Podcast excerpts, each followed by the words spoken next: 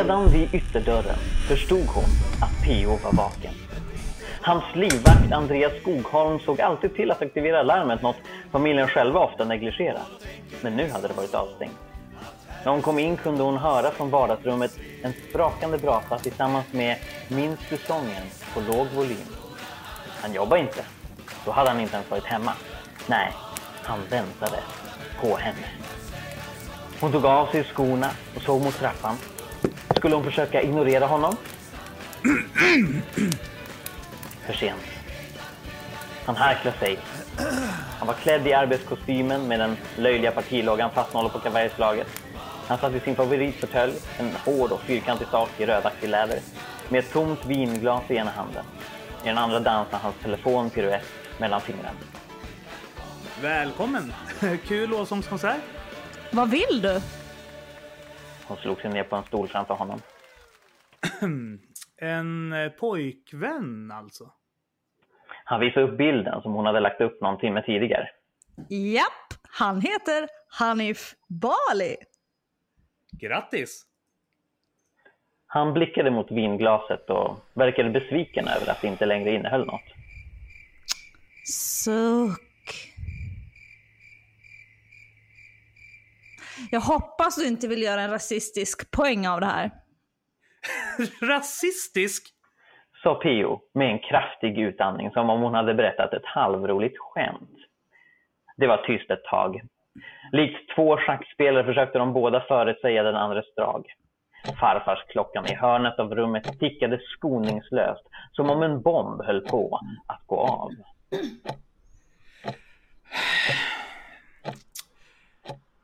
Silla, är han asylsökande? Det ska du skita i. Nej, det ska jag inte. Och utifrån hur du svarar så utgår jag från att han är det. Jag hoppas du förstår att...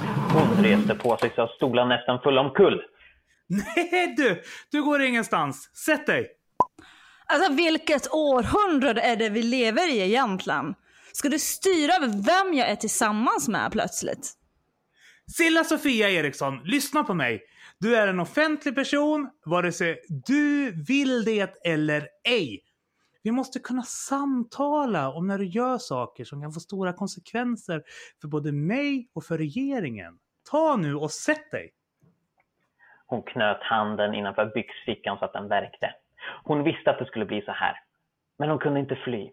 Tog hon inte fighten nu skulle han bara fortsätta ta upp det senare. Hon satte sig igen. Du vet ju vilka kompromisser vi har gjort för att hålla världen idag-mupparna i schack. Och trots att vi nu har betydligt strängare asyllagar än förr så pressar det på för att öka utvisningarna ännu mer. Samtidigt så demoniseras jag av det som vill ha öppna gränser. Du vet Grenholm och sådana. Allt det här försvaras av media om, om, om media får reda på att jag har en asylsökande i familjen. Åh nej, pappa får en dålig dag på jobbet. Alltså låt mig anpassa hela mitt liv efter att underlätta för dig. Men förstår du inte vad som kan hända? Ett, tu, tre, så förlorar vi nästa val och Fritjof ansvarar för migrationspolitiken istället. Då kan du kyssa Hanif Bali och alla hans persiska vänner farväl. Då är hoppet ute för dem. P.O. gestikulerade så mycket med händerna att vinglaset, som han fortfarande höll i, nästan slog i eldstaden. Alltså vad är poängen med att ha makt om ni inte kan göra någonting så grundläggande som att rädda liv? Men det handlar inte om det. Det vi gör just nu är att balansera på en hårfin gräns för att locka till oss så många röster som möjligt. Tro mig, i en perfekt värld skulle jag vilja ta emot många fler, men vi lever inte i en sådan värld. Så ni blir monstret som ni vill bekämpa? Nej, vi stjäl monstrets mat. Och det är fortfarande tusentals som får asyl. Men vår linje måste uppfattas som den pragmatiska och realistiska. Inte drivna av sentimentalitet utan av fakta. Folk får inte tro att min politik beror på att jag vill göra min dotter en tjänst. Så därför vill du att din dotter gör slut? Jag vill att du tänker rationellt kring det här.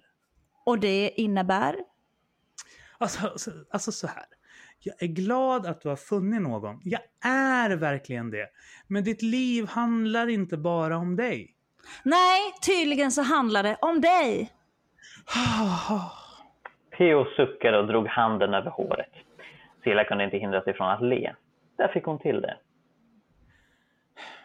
Så han är asylsökande. Vad gör du om han blir utvisad? Åker du med honom då? Om man utvisas så är det ditt fel. Du vet att inte det där stämmer. Alltså han är här för att stanna. Alltså jag kommer inte att tillåta något annat. Men varför gå ut med en asyl, asylsökande från första början? Var, varför tar du ens den risken? Det finns en massa ordentliga, välutbildade, unga civilekonomer i blåglansiga skjortor där ute som passar dig perfekt. Ja men åh men förlåt, jag glömde den milslånga kön utanför dörren med hippa, unga, kristna blåa män som går över lik för att bli tillsammans med en 36-årig, stark och självständig kvinna med kinn på näsan. Men du ska inte se ner på dig själv sådär. Och du behöver inte stressa. Du kommer att hitta någon som älskar dig precis som du är. Ja men jag har ju gjort det! Det fick tyst på honom. Han öppnade munnen, stängde den igen och vände sig mot brasan. Han satt länge där utan att säga något.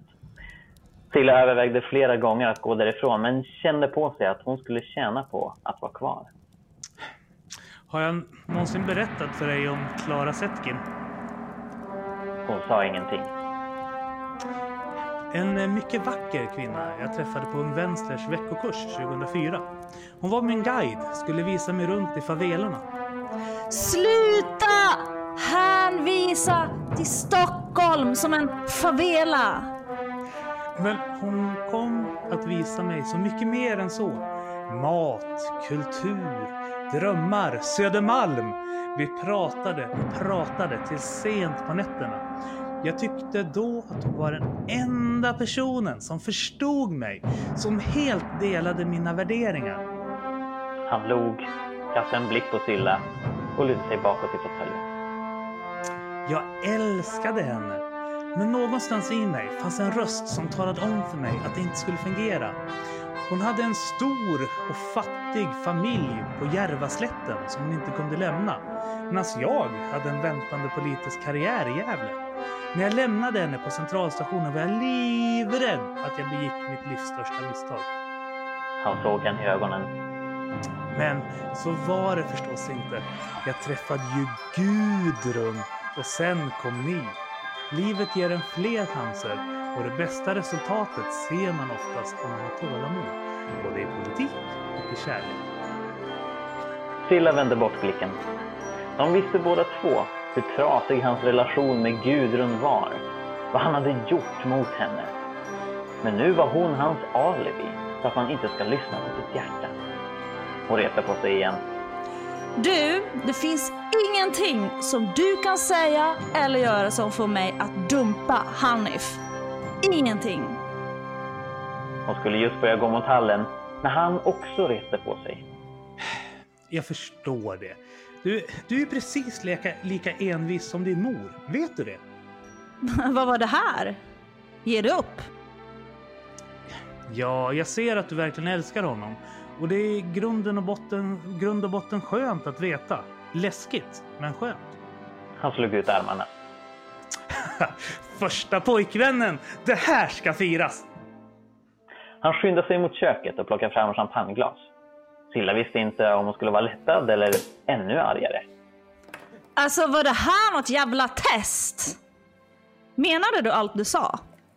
Självklart! Och jag menade verkligen allt jag sa. Så nu har vi visat våra kort. Det är väl bra? Vi är ju inte världsmästare på att kommunicera direkt. Här! Säg ingenting till mamma. Han gav henne ett halvt glas med champagne. Skål för kärleken! Än en gång kunde hon inte hindra sig själv från att le. De nickade åt varandra och tömde glasen. det, det, det, det skulle dock vara praktiskt om du kunde ligga lite lågt med det här på nätet. Åtminstone så länge jag sitter i regeringen. Det skulle också vara praktiskt om ni kunde träffa honom snart. Naturligtvis. Vi bjuder in honom så käkar vi middag. Låt mig kolla kalendern. Han fiskar upp telefonen. Um, fredag nästa vecka. Det blir jättebra. Fint! Kom här! Han gav henne en ordentlig kram. Och för en kort stund kände hon sig liten igen, bekräftad och uppmuntrad efter att ha tagit ett stort läskigt steg i livet. P.O.s flicka. Men hon insåg snart att det här var en del av spelet. Han hade misslyckats med en konfrontativ strategi och ville nu styra relationen istället för att avsluta den. Det kunde han gott få inbilla sig att han gjorde.